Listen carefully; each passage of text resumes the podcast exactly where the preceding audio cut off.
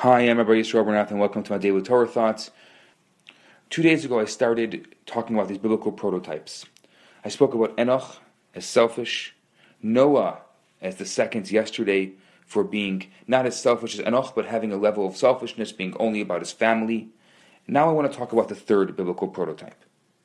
See, ten generations later, after Noah, an individual was born who raised the concept of our devotion to the welfare of another to new selfless heights.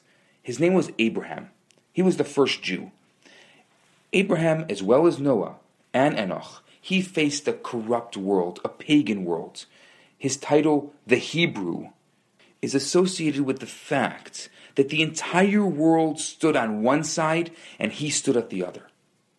After coming to recognize there's a creator, he devoted his life to bringing the belief and ethos of one God to his generation. Wherever he went, he caused God's name to be known in the world.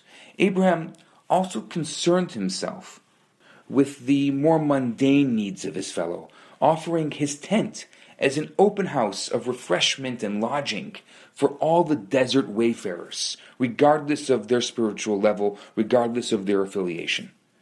The selflessness of Abraham's concern for his fellow is demonstrated by his daring intervention on behalf of the five sinful cities of Sodom. God had decided to destroy these cities because they were wicked. Abraham petitioned God on their behalf, using the strongest terms to demand of God that he spare these cities for the sake of a few righteous individuals that they may contain. Abraham said to God, He said, It behooves you not to do such a thing, to slay the righteous with the wicked. Shall the judge of the universe not act justly? Abraham put his own spiritual integrity at risk for the sake of the most corrupt of sinners. He was prepared to incur God's wrath upon himself, giving precedence to their physical lives over his own relationship with God. And because people sense that he had their own good in heart, they responded. And when Abraham and Sarah left Haran for the Holy Land, they were joined by the souls which they had made in Haran, the community of men and women who had rallied to their cause. Sixty five years later, he was able to say to his servant Eliezer, When God summoned me from the house of my father, he was the God of the heaven, but not the God of earth. The inhabitants of the earth did not recognize him, and his name was not referred to in the lands. But now, Abraham says, I have made his name familiar in the mouths of his creatures. He is God in both heaven and earth.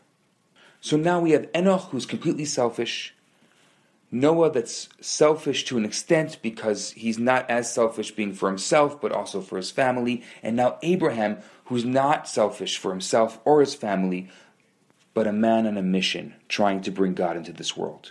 Tomorrow we're going to talk about the fourth biblical prototype and bring it all together. For now, I'm Rabbi Yisroel Bernath. Have a fantastic day. Hi, Rabbi Bernath here. I have some great news for you. My popular four week course, Kabbalah for Everyone, is available right now for free for the next 50 people who download it. All you have to do is go to www.theloverabbi.com, scroll to the bottom of the page, and you're going to see the download button right there. In this course, I talk about the Kabbalistic secrets to relationships, to wealth, to happiness, and balance. This special offer has been dedicated in loving memory of Ellie Dorfman. I look forward to hearing from you and hope you enjoy the course. Now, on to today's episode.